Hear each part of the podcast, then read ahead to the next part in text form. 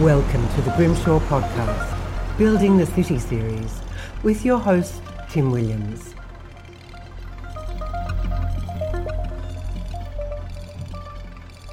Hi, this is Tim Williams. I'm your host for the Grimshaw Cities podcast series.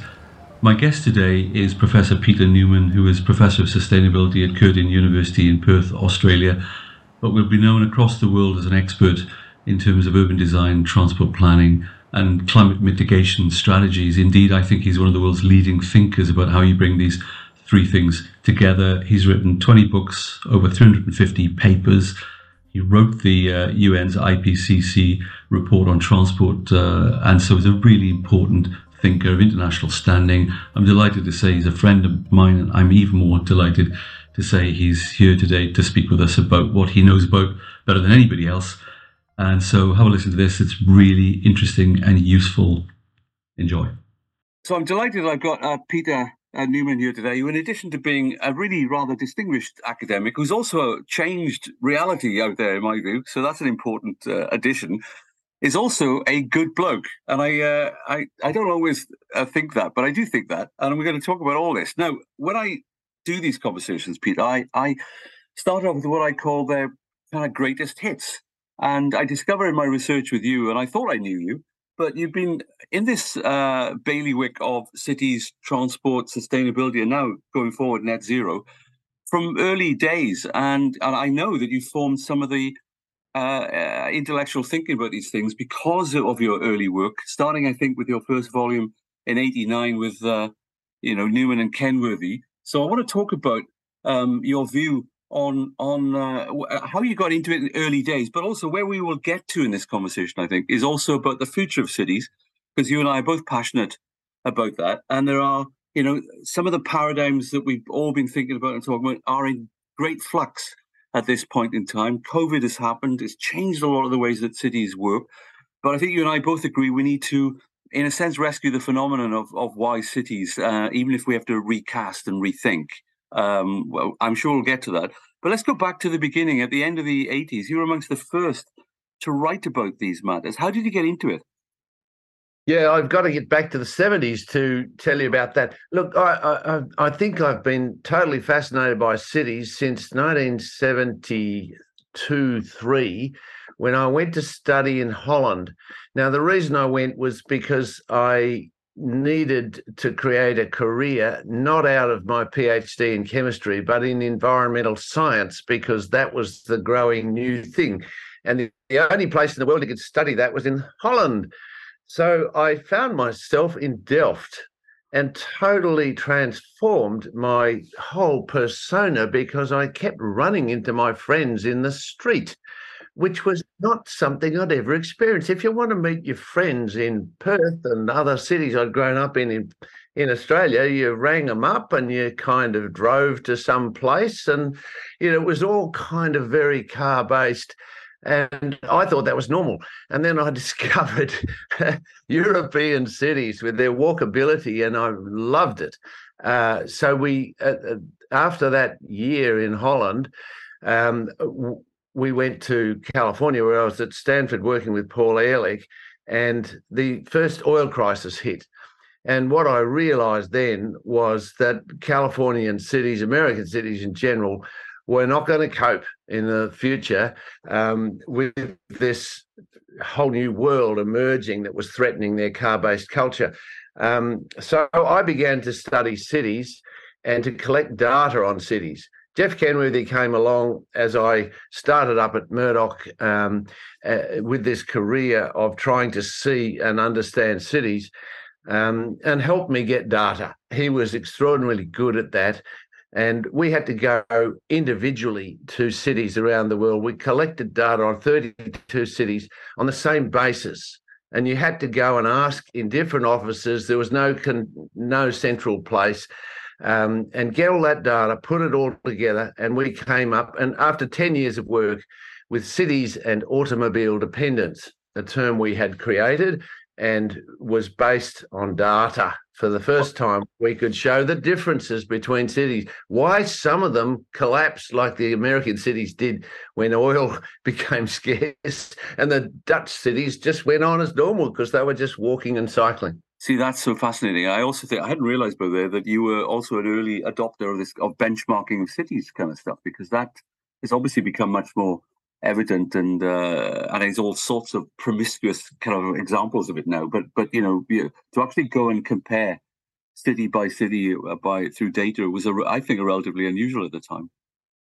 Yes, it was unusual. Uh, the book has been called uh, one of the most significant books in the history of urban planning because it did compare cities on a real basis. We were greatly hated in America because it showed how bad they were uh, and the, the enormous problems that they faced. But Australian cities were about half of their consumption of fuel per capita, and and the European cities half of that, and the Asian cities half of that. So it was massive differences in cities, despite the fact that were similar in economic uh, abilities. Uh, they're, they're, um, it wasn't due to how much money you had, it was due to the form and nature of the cities that had been created. And we made that very clear. It's, it's, you know, we would now say, oh, you know, it's obvious that land use and transport integration is a good thing. You know, we would, we would, but I don't think we kind of grasp what the fundamentals were that were like leading to that proposition. Although you and I would both agree, I think that uh, your your every your everyday person, you know, your next door neighbor has grasped for millennia that uh, places are better. That there was a, a kind of a, a, nice mix of density and transport modes and amenity. You know, uh, I think that uh, you know what I mean. The, the non-scientific amongst us grasp this quite well, but you put some science into it. I think is uh.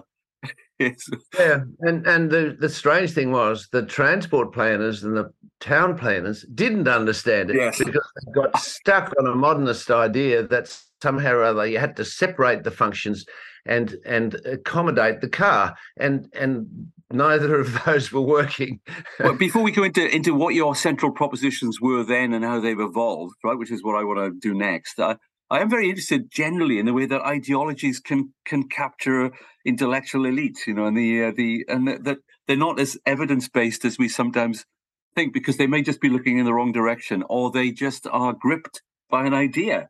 And I think that modernist, you know, the Euclidean separation of uses and the modernist city were two very powerful ideas. They're not they're not kind of intrinsically unreasonable in in in in one sense. I mean the the, the separation of uses was partly because industry was so smelly and dirty back in the day, and you kind of kind of got that that. But the but the the idea that the, the car itself could properly reshape cities in a civilized way without having adverse consequences. Now that is a big proposition, and you were there, I think, really early on, thinking through uh, how do good cities get created? Because I think I'll stop at this point because I could go on about this, but the I do like also. I think intrinsic to your work is is not so much what is uh, what makes a great transport mode. It's it's what makes a great city. It's rather like the the the, the conversation at the moment around uh, you know EVs and AVs is like how do we make the car better? No, it's how do we make the city better.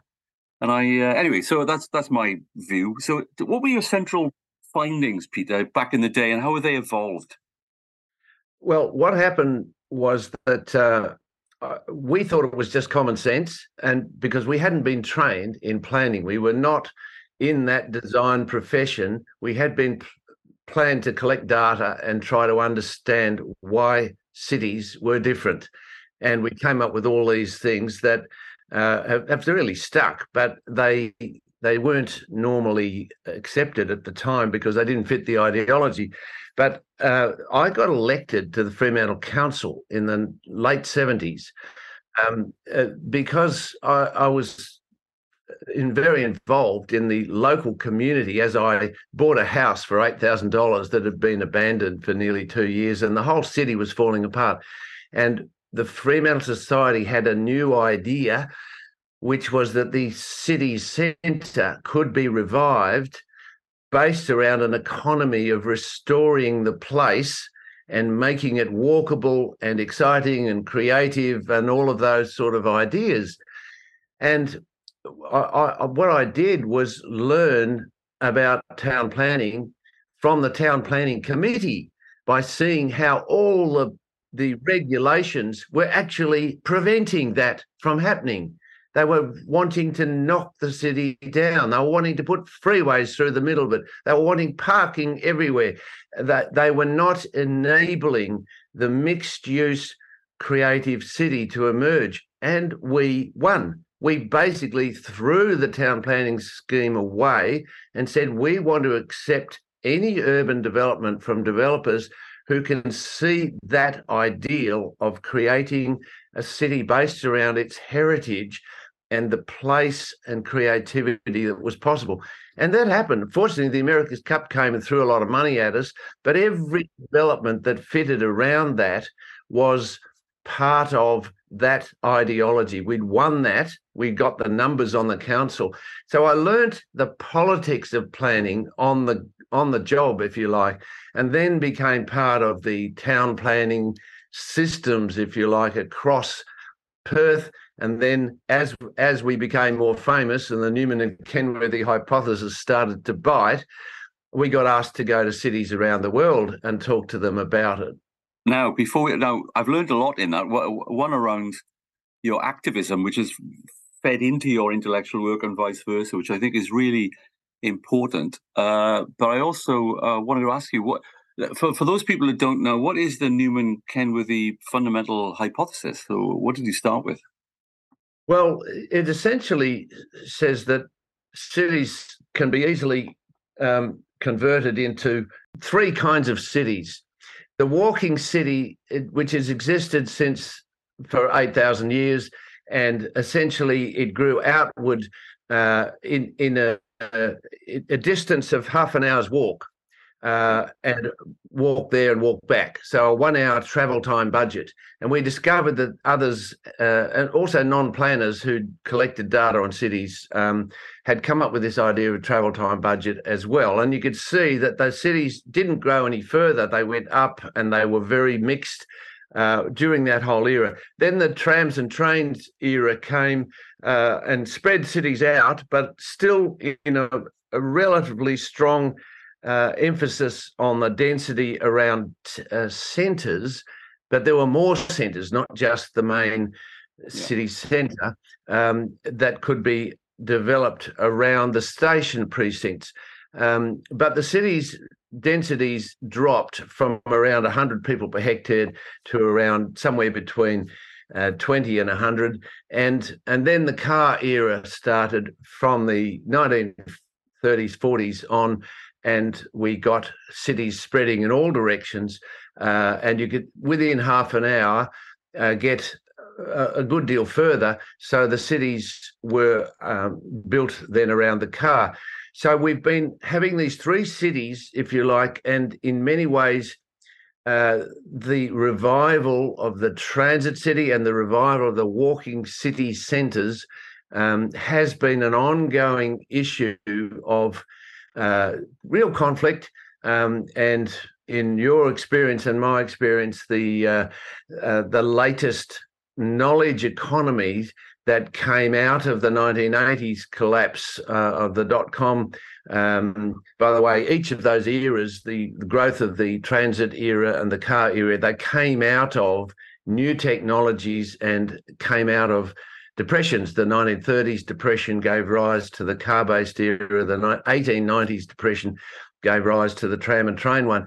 So, coming out of the dot com, we had the knowledge economy um, and the importance of that and where was it best? A knowledge economy required face to face meetings. Yeah.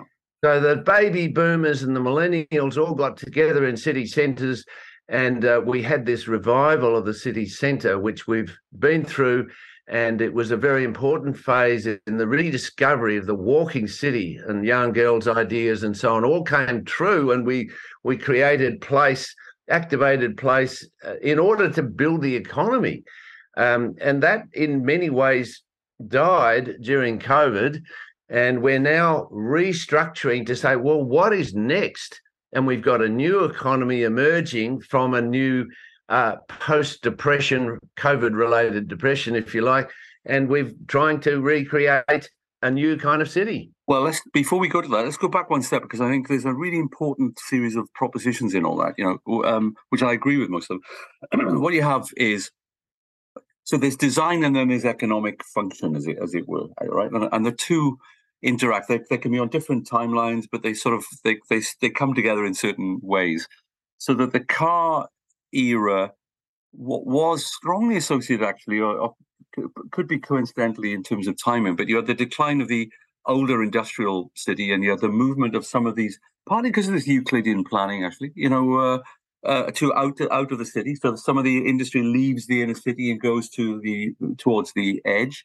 That comes at the same time as the car enabled that kind of thing to happen. So they kind of feed off each other, leading to a hollowing out of the traditional inner city, which then gets reclaimed uh, by a different uh, cohort, but also by different economic activity called knowledge work. Um, this is where I sort of slightly disagree with Richard Florida. You see, the uh, where Richard, Richard, I, I, I, esteem and I, I, you know, I mean, these are good books, right? But the the the creative class is too narrow a way of looking at what actually happened, which is the repossession of the inner city by what what we would now think of as the professional managerial uh, class, involving you know a, a broad knowledge based kind of workforce rather than just a creative uh, workforce. And I think he also slightly underplays um, the, the kind of the, in, in, in England, we were very clear that some of these areas initially were occupied by gay people. It was kind of a the gay pound thing because they didn't need large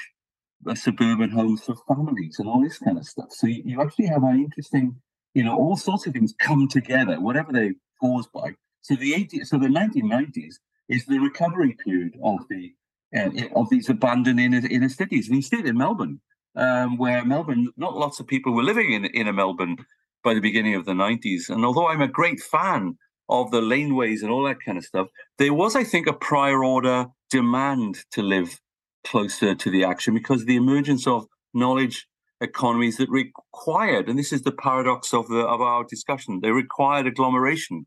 You know, the the, the knowledge workers partly through labor force uh, things. This is really interesting part of what cities offer. They offer thick labor markets. So if you lose a job in one uh, type of knowledge economy, you can get another job in another company, but in the same sector in your city. So this all kind of fed into the the, the slightly unexpected coming together of of digital technology stuff with knowledge workers, and then just as at the point, this is my this is my you know we we discussed this now, but just at the point of greatness where we were understanding the great virtues of the agglomerated city and you know and what it meant and how we should try and make it even more sustainable. Blah, COVID comes along, and and I and disrupts the model. Now, what do you think about? What do you think the the the, the, the long term effects of COVID are being? What's what are you seeing? What's your analysis of the impact of this thing on on our city model? Well, first of all, I think the importance of COVID was that it killed off the old fossil fuel economy, um, and that was necessary.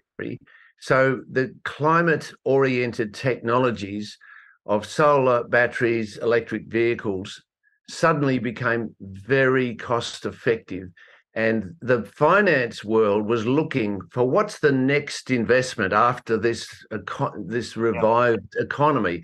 They're very clever at using depressions uh, and recessions yeah. as a way of planning the next few decades.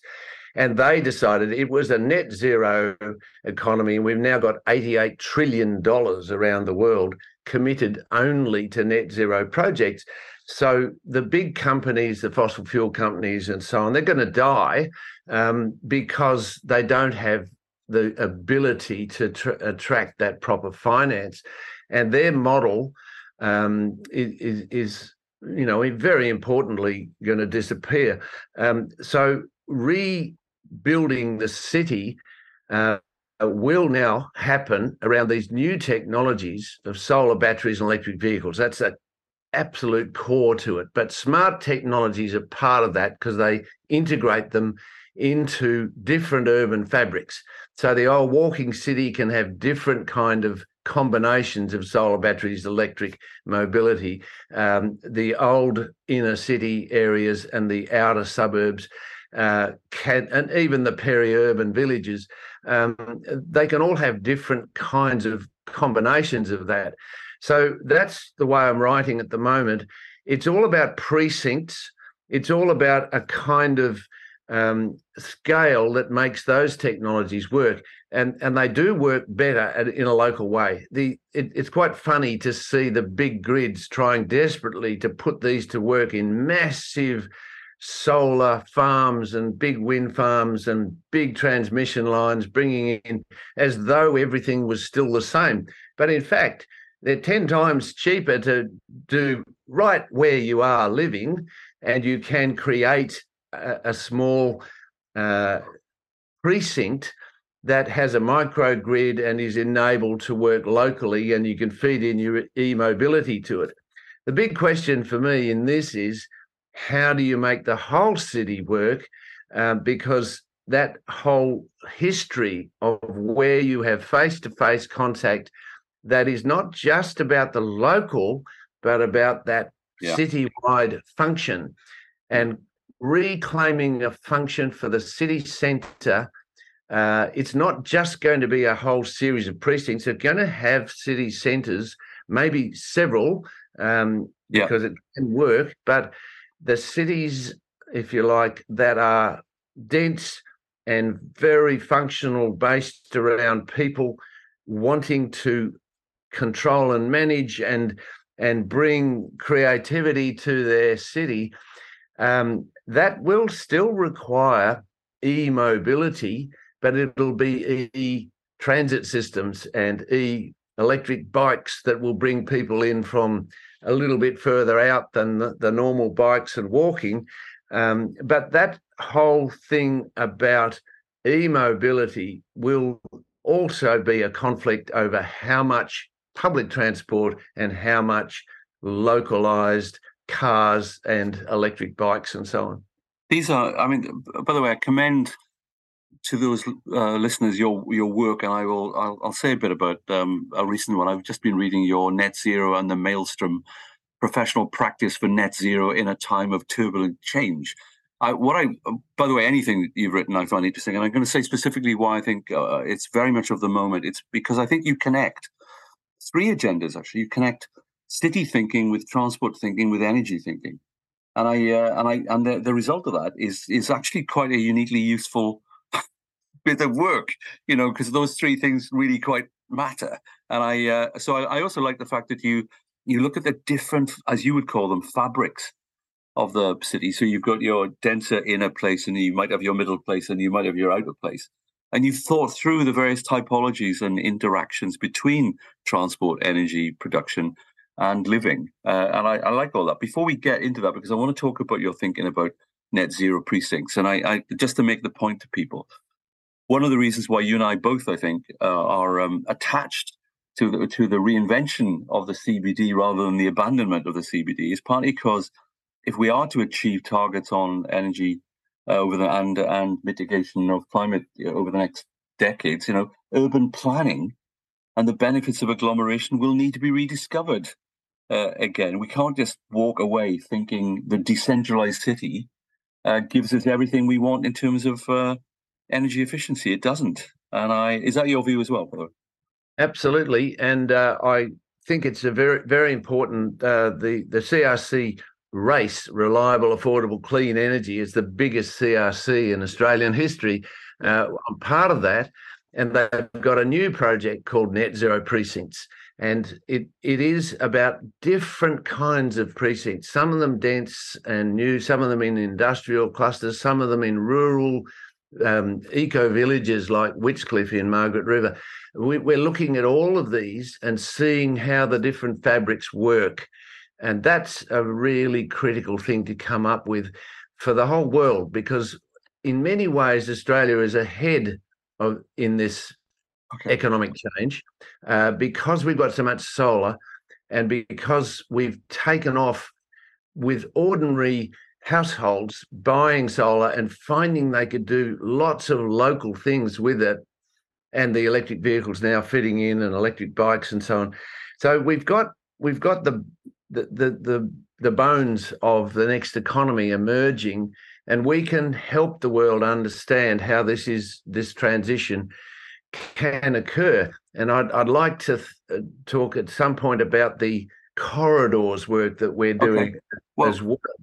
Yeah, I, I, I, think we'll we'll turn to that. Um, I wanted to explain to people that CRC is a, a university collaboration um, research sort of initiative funded by government. With industry uh, find providing most of the money, well matched by government. It's an industry, government, and university collective. It's very important uh, in Australian history now. They've been very good at creating the future. You are listening to the Grimshaw podcast, Building the City series.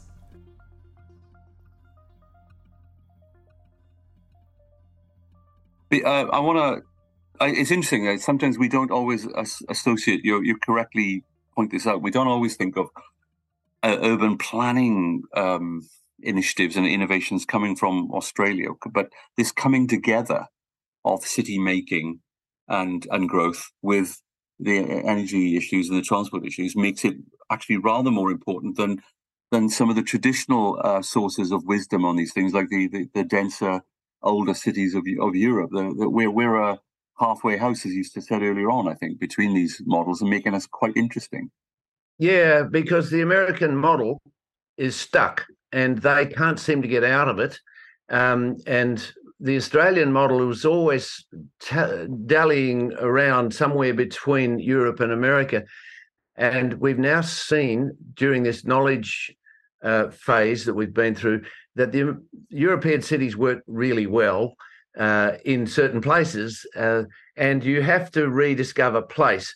So the, the Gehl experience was really important for me because we brought him to Australia, and what he discovered was like a, a demonstration project of how to change a city because we were ready for that change. And in a way, Europe just thought, well, that's common sense. And they were doing it anyway.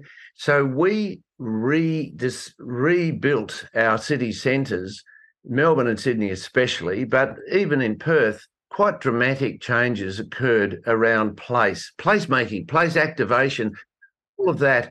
And he was the driver of how to do that and how to make it politically acceptable. And it all worked beautifully. He's written extraordinary stuff about it. We've written a book about him. So that kind of idea showed that Australian cities could show how to revive car based cities with this new place activation.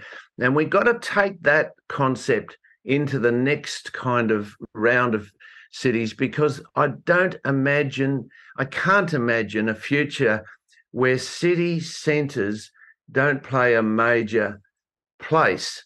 And that will need to be now built around these new technologies, new kinds of buildings, new kinds of ways of interacting. But it, there's certainly a lot more digital communication going to happen, but it's never going to be enough. We have to have this face to face price activation. Just on that moment, just on that for a moment, there's an economic requirement for this, but also a sociability requirement. I, have been alarmed by the by the support for what I regard as narciss- unhealthy narcissism about just the idea that sitting at home all day is somehow good for me. You know, I, I so I, am a bit concerned about that. But the economic thing is interesting. The MIT um, Senseable Lab or whatever it's called, their, their innovation, technical innovation people, did some research looking at uh, innovation encounters before COVID, during COVID, and after COVID, and they they just it was a catastrophic loss of you know people talking to each other uh, as a fundamental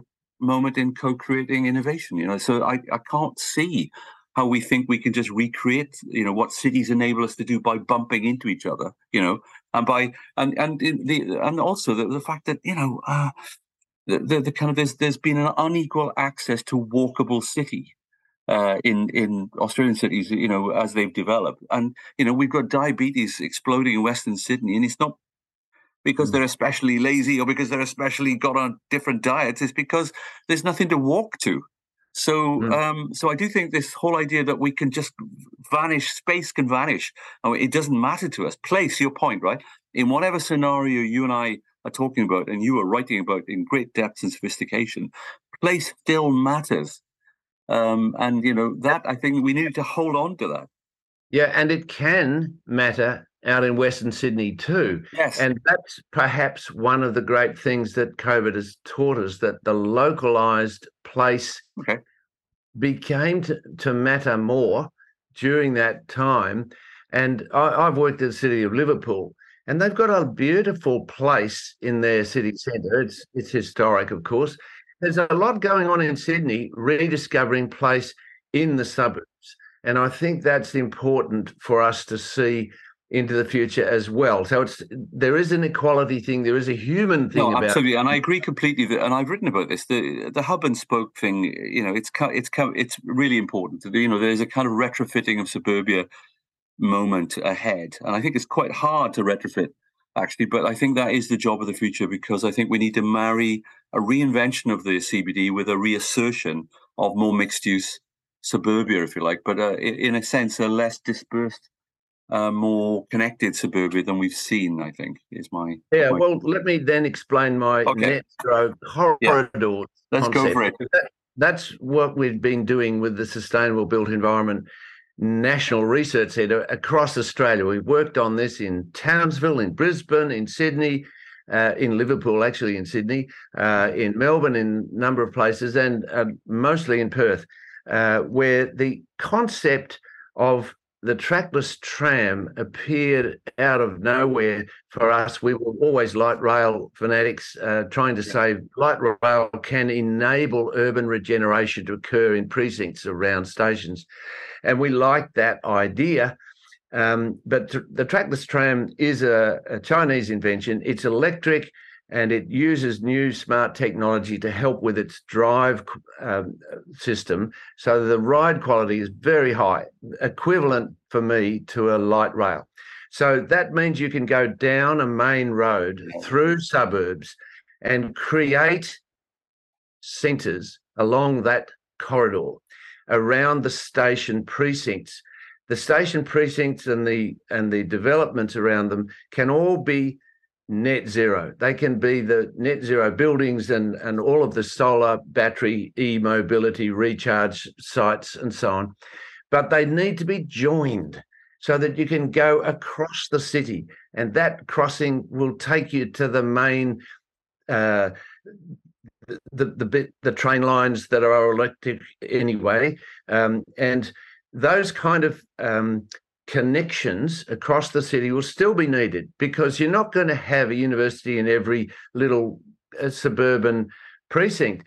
You're not going to have a, hospital. You're not going to have main shopping centres, and and you're not going to have knowledge economy uh, centres that are going to be creating and innovating the future.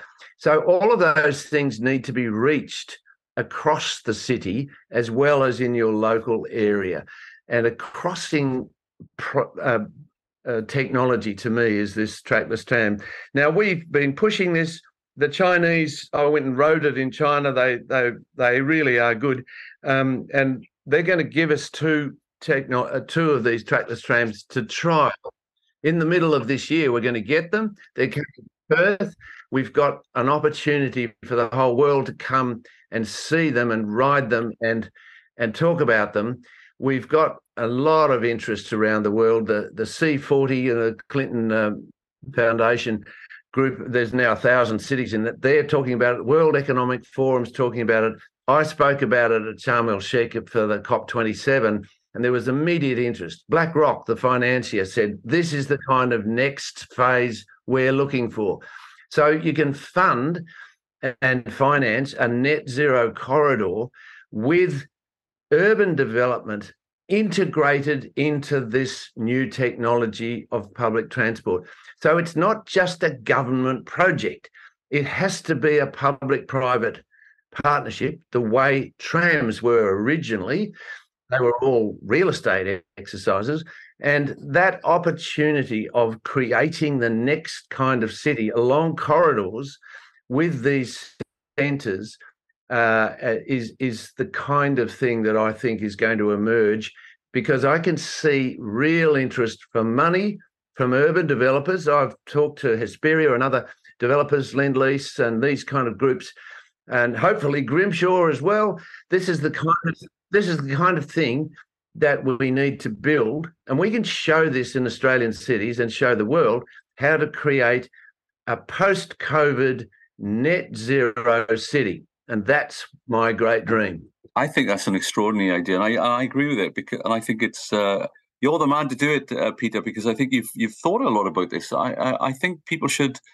Um, I also like the fact that we are positioning Australian cities to be uh, pioneers of something around this kind of stuff. I think that's an interesting idea, and I also think I like very much. I want to talk about this.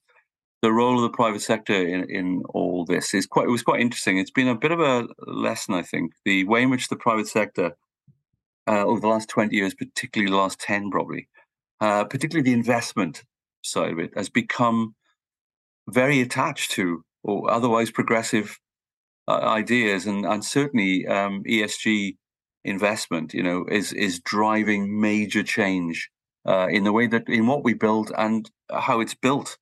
Um, and I think that going forward, uh, the two things that will matter, either for the public sector or the private sector, uh, the two outcomes that will matter, matter will be social and, and environmental impact. I think those two things will will drive, are driving um, private sector investment. In fact, so much so that sometimes developers have been left behind by by what the private sector wants to invest in now. The investment community says we don't want any old crap. Actually, um, we you know we we want things that actually help health and well being outcomes. Uh, you know, make the city more livable um, and are more sustainable. And please don't come to us with your your backward looking projects. And I, I, it's funny. I had a conversation about a year ago with some people in the uh, in a state government near us uh, about uh, what I thought COP26 was coming out with, which essentially was an investment community that will no longer want to invest in some of the prized projects that have been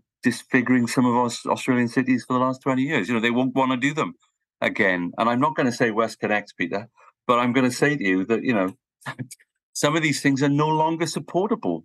They, no. they will not find an investor who will want to do them because of the environmental and reputational damage that they will do. So I think we're at a moment, so I'll, I'll stop at this point. We're at a moment where a, a kind of prog- a progressive, for want of a better word, private sector investment community looking in the same direction as the rest of us um, is an opportunity. I, I, think the last thing is I mentioned to you this this to you before. I think the COVID has disrupted certainties and models, and that therefore it's incumbent, I think, upon anybody with an idea, actually, the community, private sector, bits of government, to actually sort of co-create the, the next because it's not clear to me that some of the old projects will be required. It's not clear to me that some of the things we, we might have wanted to commission three years ago are going to be commissionable now, in which case I think it's all of us need to join the party and, and come up with ideas that will actually take us forward. And you're intellectualizing them, but also as ever, and this is something I do want to turn to. You, you are you are looking, uh, as I know you always would, to who might deliver this. And you don't look to the usual suspects. You're looking to innovative investors and, and, and private sector partners. But you're also this is the bit I want to go to next, Peter, because if it, the, the subtitle and the subtext of your of, of the paper, uh, which I commend on net zero and the maelstrom, is professional practice, right? I want to talk a little bit about this because I think that this is where you have been really interesting for a long while, right? You've been trying to, you've been, you know, some people don't get this. Um, I once used to work for the Prime Minister's delivery unit in the UK, and I argued delivery didn't mean the moment that the bottle of milk was put on the doorstep. The delivery was started in the head, right? And it starts with with manuals and professional principles and it starts with guidelines and it's, it's like processes the, the dullest thing people can can talk about but you know we started by saying that some of the professionals in planning had been misled by ideologies so it's a it's a proper emphasis you have i think on how do we change professional practice? Yes well the manuals of modernism as i call them are certainly no longer relevant. And they still get taught they still get professional development practice being taught in and and and you get your points and you know you're rising up the ladder because you know how to do it. But it's all thrown away. The maelstrom idea is that we have been coming down this river, moving towards a climate related uh, uh, huge conflict essentially that was going to happen. And it it happened it's now called net zero and we can see the net zero river at the bottom of this whole exercise but we've got to go over the waterfall to get down to it. And we're in that waterfall now um, and the interesting thing for me was to see on the front page of the uh, website of the climate 100 plus which is the finance commun- community's website showing the 88 trillion and what it's being used for, um, that that is a waterfall. And the idea of going down that waterfall is that it's complete chaos, but it's very exciting. There's lots of risk and lots of opportunity emerging, and we've got to come through this. So we've got to throw away the manuals and and learn how to do it uh, whilst keeping the foundations of the river that we're in, because we know we're going somewhere. We're going to be creating a whole new civilization around these cities and regions and technologies that are going to be carbon or carbon dioxide or climate resilient. Uh, they'll be free of all that. So that that is the model that I've been working on, and the reality is that in energy, in water, in waste, in planning, in engineering, all of these things are thrown up into the air. And we have to have demonstrations now of how to do it and learn from them and redo the manuals. Um, we cannot just keep sticking to the old world because it's dying. And that's pretty much the way civilization has recreated itself and the waves of innovation that have come along. There's a lot about innovation waves and transition theory and so on, how this uh, this change occurs. And it is always about partnerships. So, how do you get private sector, as in money, working with common good, as in government, how do you get them to work with local communities where the creativity and place orientation is very clear? The three elements have to be there. And we've got to do that with demonstrations. And the the, the the one that's missing in urban planning and transport in particular, but also in energy to a large degree, is the private sector haven't been driving it as much as they should have. Uh, private sector um, requires regulation, uh, but they hid behind the fact that there was no real regulation in the last 10 years. So they just did nothing. Well, that was never going to work. They should have seen and created their own regulations, in my view. And and in a, in WA, we didn't we don't have um, private sector involvement much in the energy system, but very heavily in transport. The transport system is Stalinist. It is all based around government money being provided for government projects, and the private sector kind of might build it, but their ideas and so on are, are, are left to building the the new suburbs that are created by this transport. And, uh, you know, I think we've got to get over that. And we've got to get private sector money back into this whole process, which is why the trackless tram means a lot because it's cheaper than light rail. You don't need a lot of government money. You can actually afford to do it in partnership. You get government for common good, affordable social housing, all of that needs to be part of that future. But it is going to need private sector being taken seriously in urban development and particularly public transport.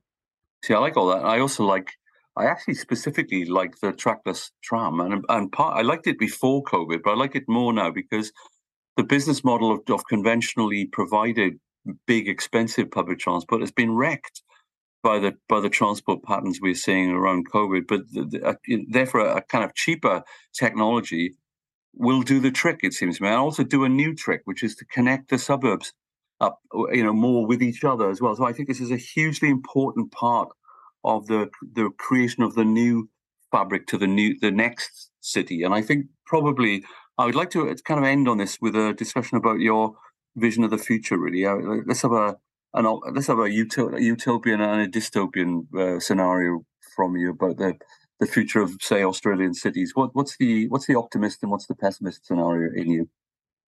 Well, let, let me uh, use your word fundamentalist. There, there is a rise of fundamentalism that's occurring in all kinds of forms.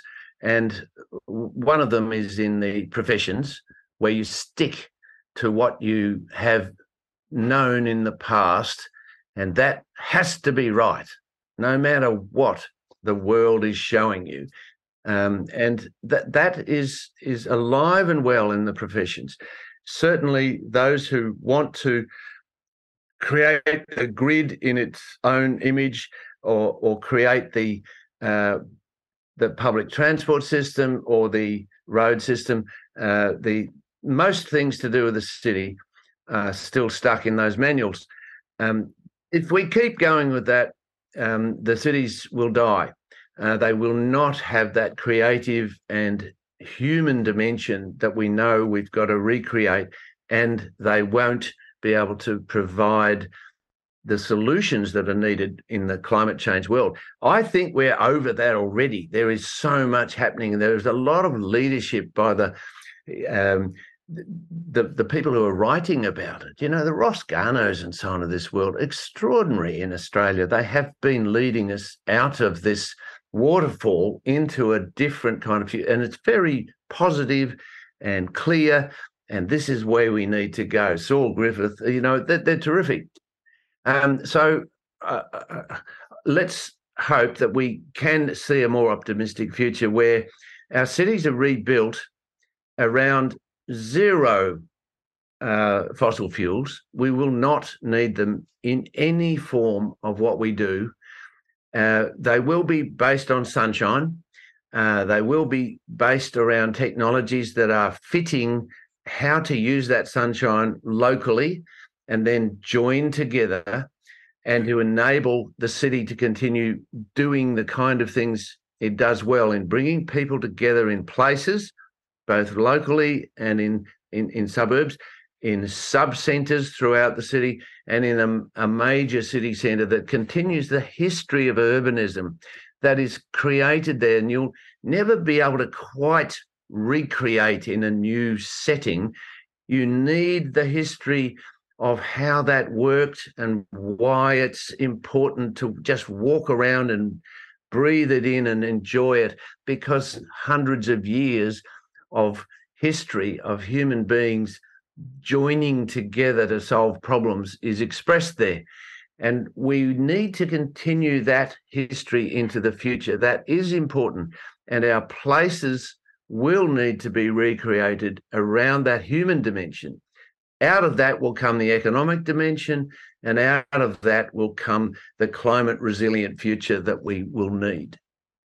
So, look, I think that's a brilliant way to end, and I, I, it fits very well with what I want to say about you. And I'll get I'll get there by a little cul-de-sac. The uh, the, the cul-de-sac is around the danger I feel in an overly narrow vision of environmentalism, which you don't have, which essentially says as long as we electrify cars, then that's okay. And I and I have a worry in my head that there's a portion of people who are with us in this conversation who peel away at this point, thinking that it, all all we need to do is electrify cars. And it comes back to my point, which is we don't want a better car, we want a better city. And uh, you, I think, position everything you do, you know, in this. It's technically informed.